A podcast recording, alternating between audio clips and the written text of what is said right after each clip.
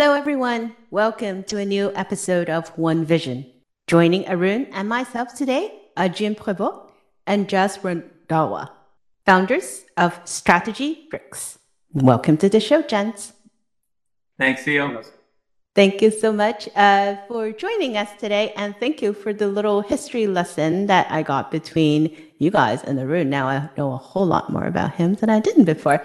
Um, before we start, though, can you tell our audience a little bit about both of your career journeys from Big Fours to what are you both doing right now? Uh, yeah, I'm happy to go first. Um, hi, hi, everyone. Uh, so I've been in the risk and compliance space for almost about 20 years. Um, the fun fact is I'm an engineer by background. So, um, you know, I became a, you know, um, an accidental compliance officer at some point in my journey. So I started my career by um, building a lot of risk and compliance tools, mostly in the fraud space, slipped into uh, more of the AML transaction monitoring space and sanctions a little bit. I was always very fascinated with the lawyers. Was this close from going to law school? Dodged a bullet there. Um, I moved out of India. Uh, I was in London for about a year, then moved to uh, Chicago, where I started working for Ernst & Young. Um, it was with them for a few years, then moved to PwC uh, my experience with both EY and PwC was great, primarily from a standpoint where I was working with a lot of lawyers, uh, a lot of ex-regulators, really understand why compliance was really important. What was, um, you know, what was this whole beef about? You know, AML, you know, fines and banks getting in trouble. Uh, the, the the other interesting aspect then was like before 2008 no one really cared about risk and compliance as much. Like no one gave a shit. And when the regulations were, they were in after 9-11, uh, but um, the regulators weren't as empowered. And it was around the 2008 timeframe when this, when the, when, you know, when the downturn happened, the regulators started empowering a lot of these compliance officers, you know, and they gave them a lot of teeth, made them a lot more independent that's when this whole industry, you know, took off. And so for, so for me, I was kind of lucky to be in that space where, you know, I'm working with these, uh, you know, big four consulting firms, uh, now advising, you know, the top five banks about all of their, you know, financial crime screw ups, mostly in the tech space. So I moved to New York for a few years and then, uh, you know, and then PwC asked me to help set up uh, the financial crimes tech practice in London because we had a lot of clients um, in, in in the UK and in Singapore that were getting into trouble. So I think it was so I spent another maybe two years, two and a half years in London. Um, but it was at that point I had done the first 10, 12 years of my you know compliance journey and i knew one thing for sure that i did not want to do anything with banks I think banks had a lot of money to solve a lot of these problems, but nothing ever got done. So I was supremely disillusioned. Um, you know, I had gained a lot of experience. You know, I knew a lot of you know right people at banks, but uh, and a lot of banks this generally happens if you're a consultant. You know, every banking client they offer you some really great cushy jobs. Uh, so you have to cry yourself to sleep, not you know every night when you have to walk away from that kind of money. Uh, so the idea was that I'm not going to do that, but I didn't know what I was going to do. It was coincidental. I was supposed to move back to New York, and um, PwC made that whole offer. They they were struggling to find somebody to run the fintech compliance business because, again, you know, like banks, the consulting conventional consulting businesses they suck when it comes to fintech. There is no they, they don't have no clue what's going on there. So I moved to San Francisco, and I you know I set up that whole practice up from scratch which for me was a great game changer. I walked in thinking everybody's going to be all over me for my experience. It was exactly the the opposite, which was fintechs didn't care about my banking experience. They didn't consider themselves to be bank. They were moving at 150 miles an hour, and I was struggling to catch up. So my first two years were a bit of a struggle. Uh, made some good friends, mentors. They really helped me through the process. Um, I had to shed my suit, my tie, I don't even know that that's not the dress code for fintechs. It took you some time though before you took the tie off. Yeah, it did. Yeah, um, yeah. So we built a team of about 40 consultants here uh, on the West Coast. Uh, we had uh, Stripe, Block, Facebook Payments, Visa, Square. A lot of these uh, prominent uh, fintechs as customers, and for me, that was the turning point in my career where I knew that this is the space I'm going to be in. I just didn't know how, and uh, and I loved consulting way too much by then. But for me, I knew just like I knew banking wasn't for me, I knew the big four wasn't for me. Uh, Stripe offered me to come in and head compliance for them. This was probably in 2018, 2019. So I, uh, one of the reasons I also joined was because A, I wanted the in-house experience, and B, I didn't have my green card, so I couldn't start my own consulting business. So I was kind of buying time at that point in time. I spent about two, two and a half years there. Uh, mind-blowing experience, one of the most high-powered fintechs, uh, you know, uh, that anybody could ever work for uh, great learning experience. But in my second year, I knew, you know, StrategyBRIX had to happen. We incorporated the business. I was uh, calling Jim every third day, telling him, "Hey, man, we're gonna change the whole consulting industry." And I was selling him the dream, and uh, and eventually, you know, Jim Jim came by.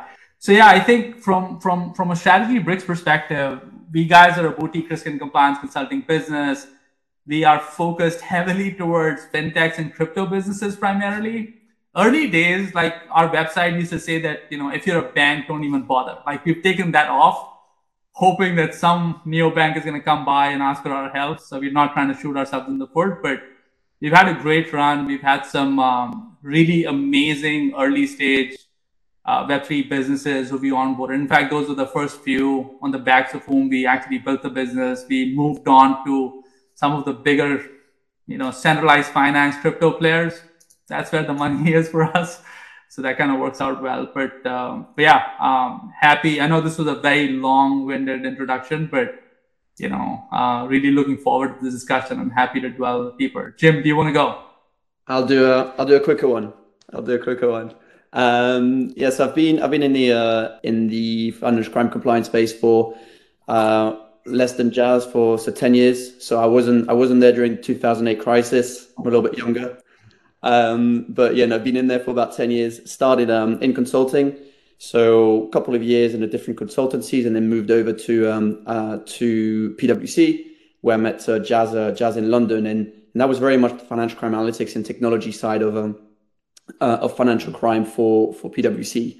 So things like you know implementing some system, calibrating some system, trying to think what are the new technologies uh, that are going to revolutionize the world of uh, of financial crime, and then kind of like starting like uh, triggering a little bit of an interest in the in the crypto space as well.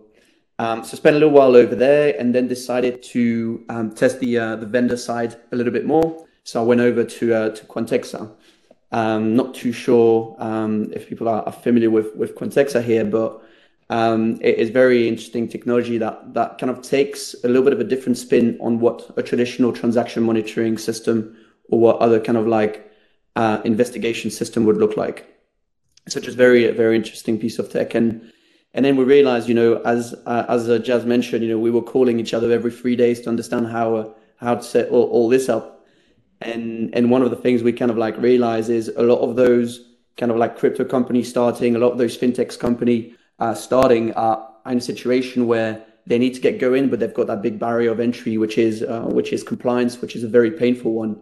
And we realized that they would spend an awful lot of time um, kind of like deviating their, their effort in terms of building the product, building the company, uh, and just get like a bunch of stress, uh, effort, and, and just very costly efforts um, associated with trying to build up what the compliance program is. So we decided we're going to come come and do come in in that space, take the whole that whole pain away, and just um, make sure that we we support we, we take the pain away. We support them on every aspect so that they can support a little bit more on actually building the the, the cool products that they uh, they want to bring to market.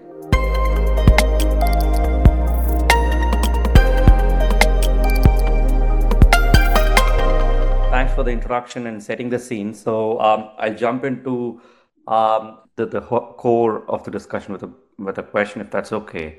Um, so you've you've seen a lot of banking and AML controls within banking.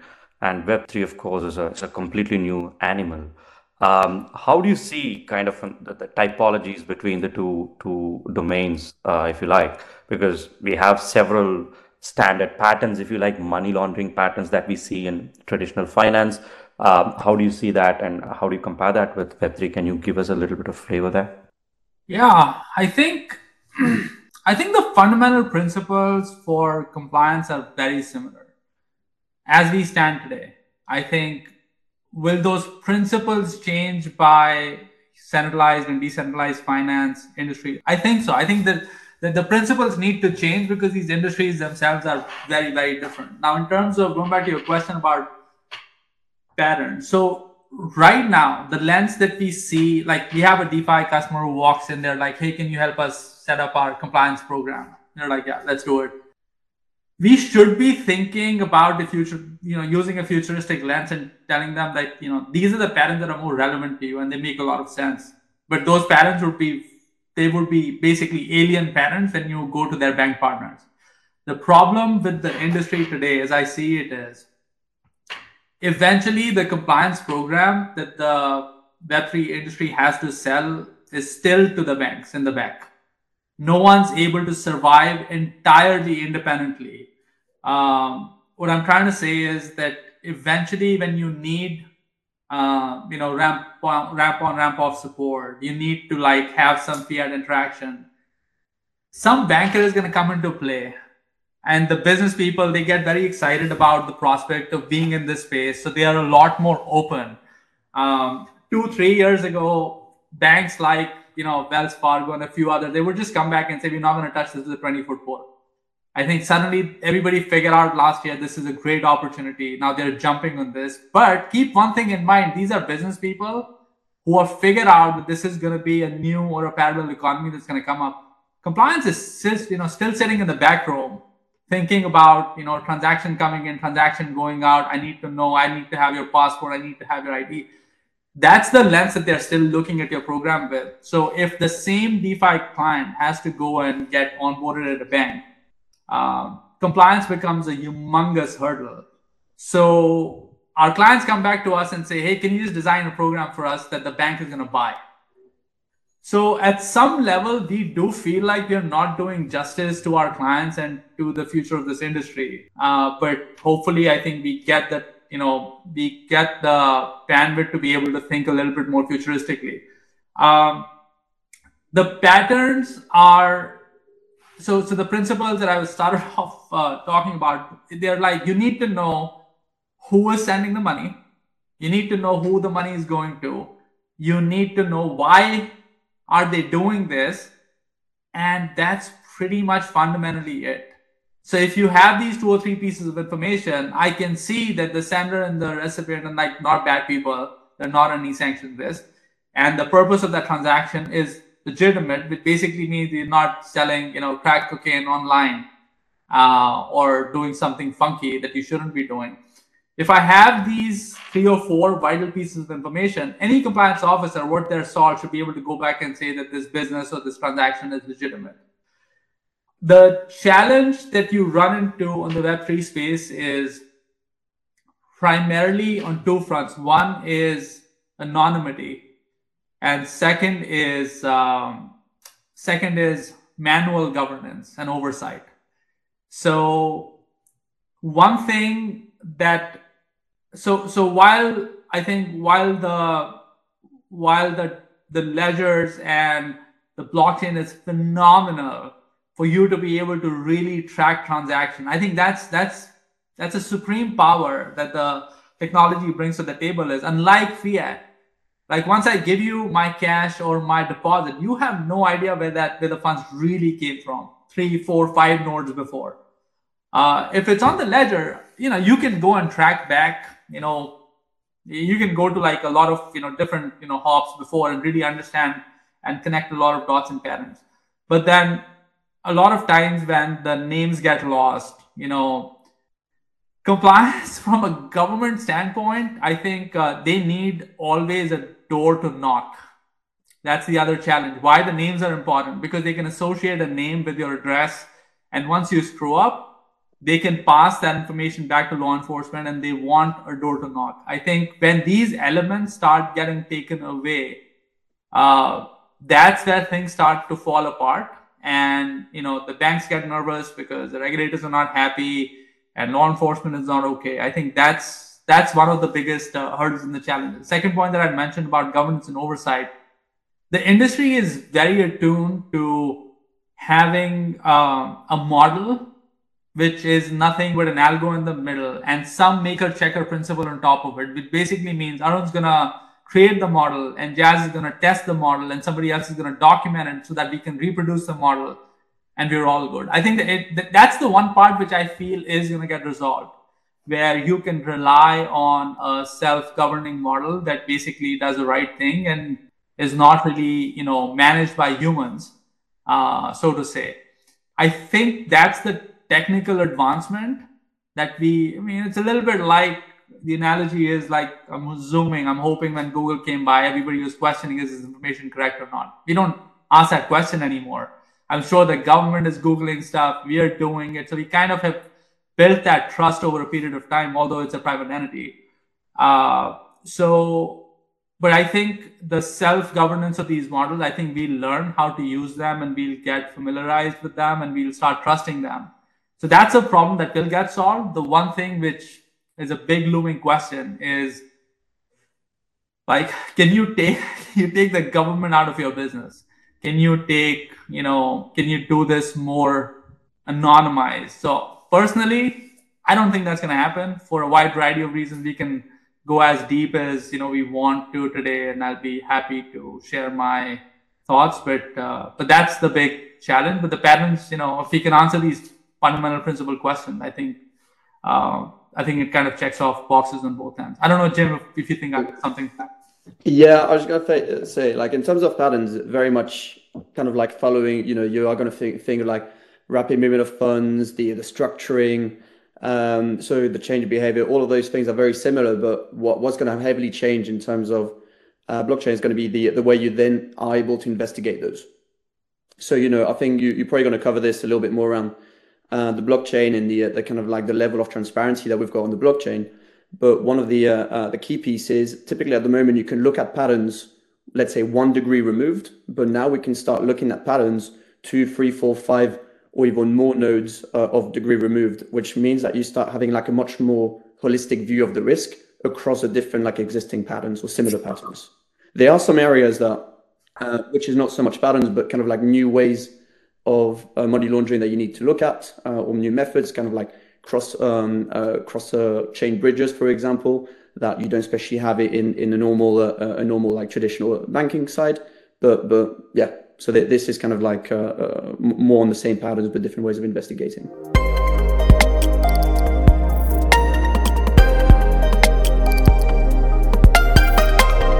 So, Jim, um, I remember having this conversation with you a few weeks back. Um, particularly around the layering um, uh, aspect, where in traditional finance, of course, this layering happens in different ways, but within blockchain, you yeah. could move money between different chains yeah. and really make sure that nobody is able to trace a transaction. This is despite the transparency and the traceability that blockchain offers. Um, are you seeing those kind of elements? Because one of the challenges we are having with uh, all these CeFi issues as well is there is no way we are able to find how money is being moved. I mean, there are some some really cool on-chain uh, analysis experts who've been yeah. kind of trying to get their heads around all this. But surely there should be some framework and some tooling around it in due course. I mean, do, do you have any insight around this? Across the the, the on the cross-chain um, piece in particular? Yeah, I mean, anything that has multiple blockchains involved and and the kind of reduces the transparency around the block what what we say blockchain is good there are more and more kind of like tech uh, tech vendors that try and kind of tackle the cross check uh, uh cross chain aspect. Um, you know Elliptics also kind of like released a, a big report on uh, on on cross chain and has um, worked on start, starting to develop a, a, a piece of kit here. I think it is still going to be a challenge. We're not going to get full full visibility. The same way it's hard to get full visibility whenever you uh, you you send money to kind of like a mixer for example you, you don't always have the, the visibility of exactly what goes in and what goes out and wh- whether the money going out is actually the money uh, from that kind of like wallet that was going in. So I think that there is still a lot that needs to be brought in from a transparency perspective. But at least if we can start getting that a little bit more, like more and more on that traceability, then then we'll we'll be better. But I think there's still a, a lot of effort that needs to be done from that perspective. Yeah. So my I think my take on this is it's a bit of a common theme on uh, cross-chain analytics. So I think what happened in the last year was there was an insane amount of funding that went into a lot of the blockchain analytics businesses, and everybody focused on their own area of domain, which pretty much was aligned with a certain blockchain. And when you I think the, the feedback that we got was more from like the, the larger CeFi players uh, who are looking for cross-chain analytic solutions. So they've been pushing their vendors. Back to Jim's point, the vendors are now trying to build those capabilities. I think a lot of the, the top, you know, three or four players in this market, uh, they kind of dodged the bullet. I believe, you know, last year they got you know a decent amount of funding. So I'm hoping that this year you will see you know one or two of these systems prevail, where they should probably be able to bring a lot more holistic cross-chain analytics uh, you know to surface because more than what we guys are talking about, what we think is the right thing. I think this is some feedback that they're getting directly from their customers. So for them to be able to survive, because the customers today, like if you look at a lot of these big players, they're using all of them. It's just not Elliptic. Like all of their competitors, like if you go to a Gemini, you go to a they're using all of these systems to address a lot of their needs, but for them to be able to uh, contextualize across chain, across blockchains, I think uh, one of these vendors or few of them should definitely emerge. You know, a more powerful government, you know, in one form or the other. I see the advantage. Let's talk about the positives first. So I grew up in India. I think it for the longest time, even now, has been a very cash-based economy.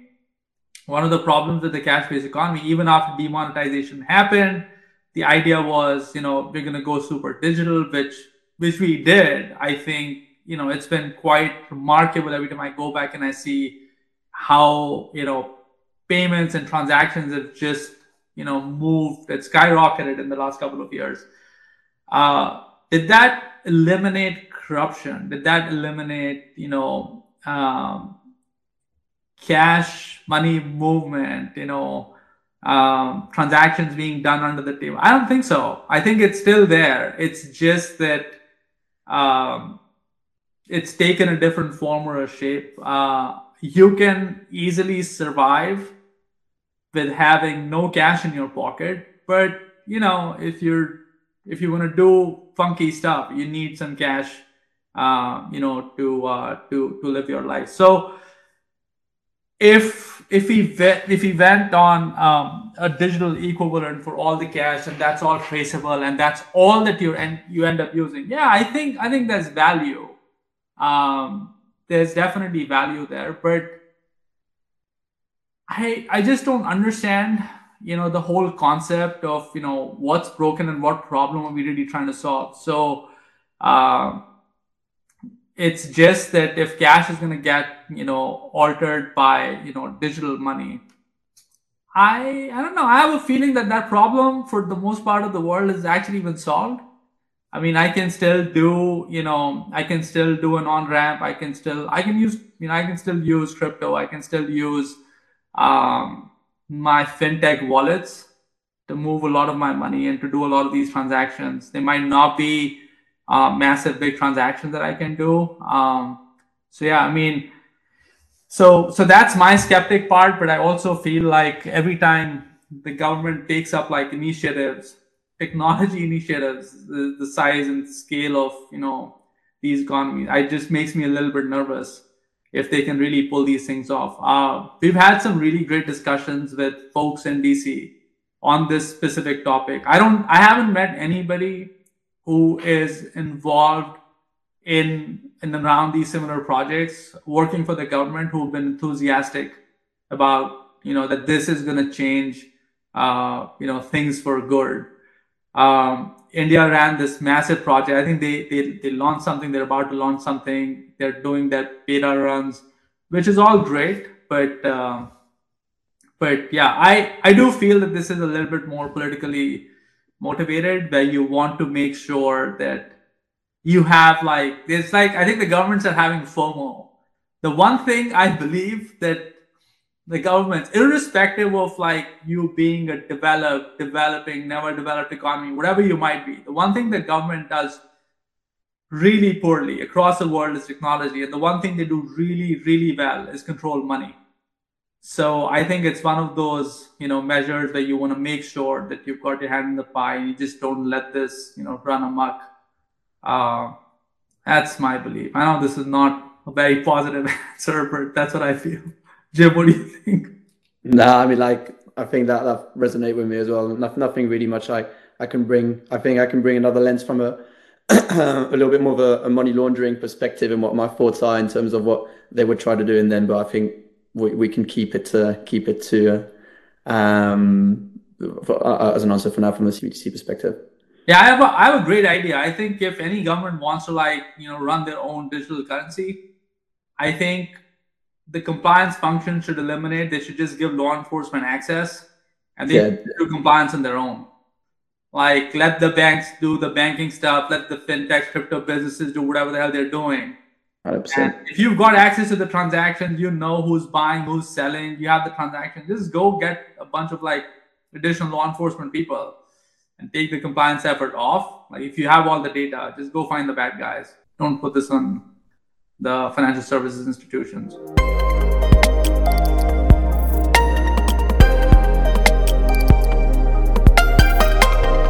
hopeful, bright, and cheery note, um, I want to move on to um, another topic the metaverse. Um, I don't know if you have a lot of metaverse clients at this point, but um, would love to hear your take. Uh, I think, uh, Jim, I think we spoke about this as well. I'm not sure.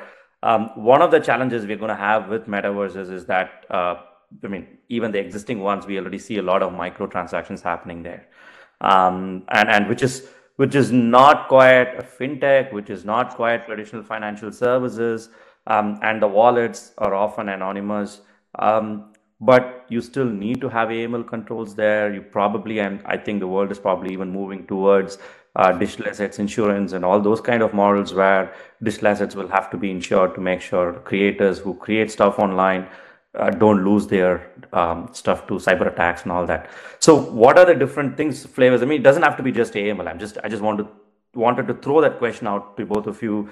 Probably Jim. Um, uh, what are you hearing? What what what is the Gray Point telling you about uh, metaverse and uh, AML and all these things? Uh, I mean, yeah, there's a number of different uh, different areas. I think first of all, metaverse metaverse is a great spot for uh, potential any organized crime to start meeting. If you don't even speak from um, if you don't even speak from a a transaction perspective, I think the full anonymous aspect of it and the ability that they can meet, interact, and sometimes interact in, let's say, someone's property and making sure that the person without the right token can't even access it, kind of like starts bringing um, bringing a, per- a perfect uh, instead of like meeting in a hotel lobby or something like that, just just jump in the in a metaverse.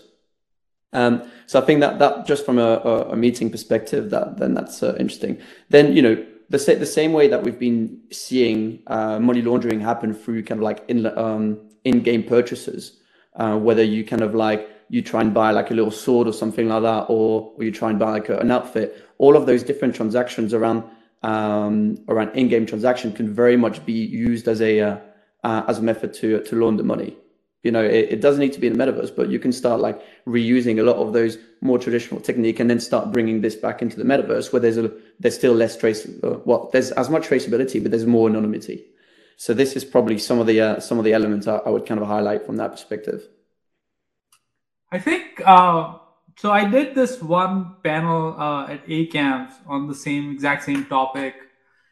There's some really interesting you know aspects that came by. Uh, my i think my takeaway on this larger topic is so i I'm, I'm 40 years old. I don't understand the metaverse that well. Like when i look i understand it conceptually. I've played around and i'm like this looks funky and this looks weird. It's not for me my my son is 10 he is a huge Minecraft geek and you know i've been like helping him out and i'm like this looks a little bit similar. So I sat him down once. I was like, hey man, like if this sort of a world existed, do you think it's too weird or would you want to be a part of it?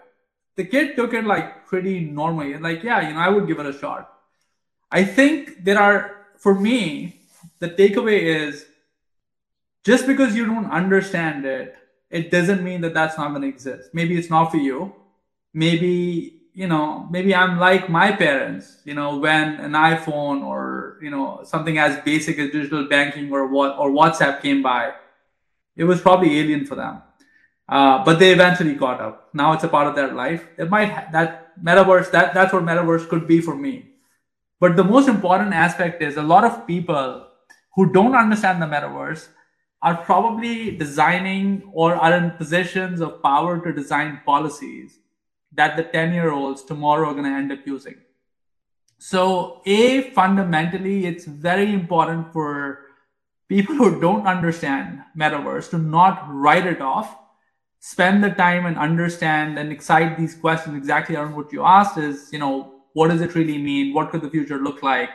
Because if I'm able to fathom and visualize a lot of these situations, especially the bad ones, I should be able to go and help steer the policymakers, help steer clients, help steer the right people. Because if this damn thing goes off the handle, uncontrolled, and I'm not saying that, you know, control as in like this has to be centralized or, you know, any of those. But the, the last thing I want is like, to Jim's point, like anonymous people, you know, organ trafficking, you know, happening on the metaverse, you know, um, child pornography. Uh, there's just so much just bad stuff that happens behind closed doors. Does all of this happen on Craigslist or Gumroad or whatever? The answer is yes, but you're building, you know, you're just literally building a parallel universe I'm not saying that we're going to start living there, but if that's going to be a part of our life, then you might just you might want to do it right uh, fundamentally. So I think for a lot of people in position of power, I think it's important for them to understand what the risks could be. I think I think microtransactions, you know, for sure are there. Um, my my sense tells me that it's still going to be the same divide that we have in the larger crypto industry where you got CeFi and DeFi. So the bigger metaverse players, I think, could allow me to create my metaverse avatar and then link that to my real ID and keep these two separate. Because at the end of the day, if they find me doing funky stuff on the metaverse, they will report me based on my real identity to a law enforcement body and then somebody's to come knocking my door i think that's how the bigger players are to go and try and you know triangulate this um, it's i fear that this is the problems it's going to create are going to be less around uh, big ticket money laundering. They're going to be more around you know not just petty crime but you know whatever they say happens in the dark web. I think that kind those kind of transactions you could probably see you know happen a lot more prevalently. Um, yeah that's my take. But i think at some point uh, your two worlds will somehow be connected together uh, where one can be associated to the other but you can live um, you sh- you would be allowed to live a parallel life without really putting your you know face out there and like jim mentioned he can buy that costume and sort of is, and yeah. look yeah. look pretty I, think, uh, I, I do I do think there's kind of if we think of, of financial crime, there's there's a lot uh, in the metaverse from a, a scamming perspective. So as well, so you know we see a lot of the traditional scam, which is, you know, we, we don't really get uh, caught too much in, but maybe our parents, our grandparents get caught, you know, the Amazon uh, gift card, the, uh, the, uh, the Google gift card or whatever. But there is a lot of crime uh, a lot of financial crime from a phishing perspective or scamming perspective that is happening that people, you know, a little bit more educated from a fraud perspective are still getting into. So, you know, you think of like Decentraland, for example, you know, there's a lot of scamming in terms of like the creation of website, which kind of look sounds a little bit like Decentraland, uh, Decentraland, similar, similar portal. And then, you know, there are major kind of like purchases of, of land being made via Ethereum or, or, or, or whatever um, on those platform. And then, you know, once the money uh, the money is gone, uh, the, the money is gone. You can't just call your bank and try and get a refund or anything like that. So there's going to be a lot of um, exploitation of people like to your point, Jas, not really knowing what the metaverse is and what knowing what those risks are. they're going to make transactions and then not not able to kind of like recover anything. So I think phishing and scamming is is going to be one of the the bigger area, and that you know itself transforms into um, transforms into money laundering, right? Money laundering is transforming illicit proceeds of crime and, and making them sort of seem to be legitimate, or at least hiding them as much as possible. Once those uh, once those funds from scam are uh, have been received and moved around, this is where it starts to be money laundering, and this is where we start like having to then uh, go through the uh, the on-chain analytics and use those different providers to investigate. In like in in good like metaverse news, I saw this week uh, there was uh, I'm forgetting the name of the platform. They just got funded, which is the Zillow Redfin equivalent of the metaverse. So you can go buy a little uh, apartment or sell yours. Like it's it's a virtual one on a virtual platform. I you know I found it pretty exciting, but I'm sure like if I buy something and my wife finds me like logging in and trying to sell my virtual home, she's gonna kick me out of this one very quickly.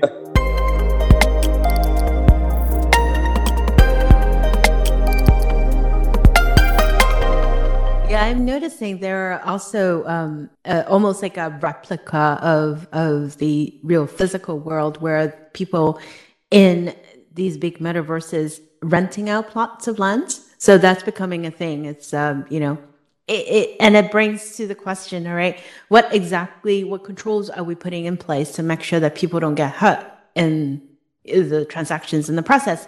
Because just like what you guys say, you know, I can the avatar that I have can be very separate than the real ID, the real person that I am. And, and how do you trace everything back? I think this is going to be um, an increasing challenge, should we be, uh, in in this year and more. But since this is still sort of the new year, let's end with a more positive note. I feel like we keep going down the rabbit hole. What are some of the things that you two are looking forward to this year? I know I have it on my list that I would love to meet you both in person somehow because Arun can't be the only one who has all the fun. Uh, but what else? What else are you two looking forward to in 2023? I think one of the things that excites me, and one of the reasons we moved over from working for more traditional banking to um, uh, to to kind of like fintech and crypto spaces, seeing how uh, how innovative some of those kind of like uh, firms can be. You know, crypto winter is probably going to get rid of the lot of the uh, uh, let's say we, we talk about the crypto bros or anything like that, but those kind of like that, a little bit less pioneers in, in there for the quicker the quick cash. I'm very excited to see how much innovation we're going to be able to actually bring to market um, and see how compliance can actually be working around that innovation rather than compliance actually being hindering uh, hindering it. So, you know, we, we're seeing some very interesting companies already kind of like supporting, you know, like Conduit, for example, supporting uh, how can we try and uh, leverage kind of crypto to not be, um, with uh, with kind of like price volatility or currency volatility. So these are things that we don't think too much um, in traditional traditional banking, but like seeing what those new ways of transacting and new um, new ways of, of, of, payments can bring is going to be very excited, and understanding how those can also be uh, uh, abused, sadly. But again, don't want to be the the one kind of like bringing compliance and and being the blocker, but more seeing how can we uh, we foster innovation without uh, without just being a blocker. So yeah, I think 100% agreed with everything that Jim just mentioned. I think uh, I feel like 2023 is going to be a, a, little bit of a year of correction. It's going to be a, uh, a process of you know year of natural selection. Um, I think the winter is, in my I believe that it's probably going to last you know the entire year. You're going to see a lot of gloom and doom happen not just in the crypto space but in the larger industry. Um, hopefully this is going to give a lot of folks you know an opportunity to shed the uh, shed the fat go super lean figure out what you really have to focus on. Um, i feel a little not so excited and you know honestly a little bad about uh, a lot of like novelty businesses that took off in the last year or two years who are probably going to run out. They're not going to have enough runway and they're not going to be able to raise more capital this year. Uh, so you'll see a lot of that, but I am super bullish about uh, businesses who ran a tight ship, they had tightened their you know belt buckles early on, and they're gonna continue building. Um, you know, while this you know gloom lasts and focus on the right things, it's gonna give them an opportunity to pivot to build whatever is important for them. So I think what's gonna emerge from 23 as we go into the next year would be some really exceptionally strong game changing players. Whoever's going to survive, they're going to build some amazingly, amazingly cool stuff. So you will see a lot of innovation that's going to surface, but I don't know if that innovation is going to get immediate traction. I just hope that the innovation, which requires a lot of you know engineering and a lot of product and capital influx, is able to sustain the downturn so that they can see the sun come up next year. On our personal front, like I'm super pumped about the fact that we've been able to beat our own expectations and we've done well for ourselves from a business standpoint. I just hope that we can put the little corner that we're in, the consulting industry, as we say, on its head. And we can, if we can't be smarter than our clients, we still can be at par and we uh, can change the whole dynamic of the typical consulting industry just being like a body shop to you know smarter companies. So we're trying to upscale our game trying to hire some of the best people uh, and just plow through whatever we can. And um, hopefully that uh, continues for us. We are pretty bullish but overall that's what i feel the year is going to be. If i were to sum up i think I, we all look forward to the thawing after the deep freeze. Let's hope that happens soon. yeah. Um, well, I would say, and I would say, let, us hope that all of the. I think you know, I mentioned there's a lot of uh, some of the quick money earners that, that went down. Sadly, there's a lot of like really innovative firms, really interesting firms that are going down as well. So hopefully, those are able to kind of like pick uh, pick back up despite the, uh, the, the lack of funding in, in the topic at the moment. Um, so yeah, f- fingers crossed for, for, for those as well. Absolutely. And thank you so much, Jim and Jas, for joining us on the show today. I look forward to more discussions with you both. And for the rest of our listeners, thank you so much for joining us for another episode of One Vision. We will talk to you all next week.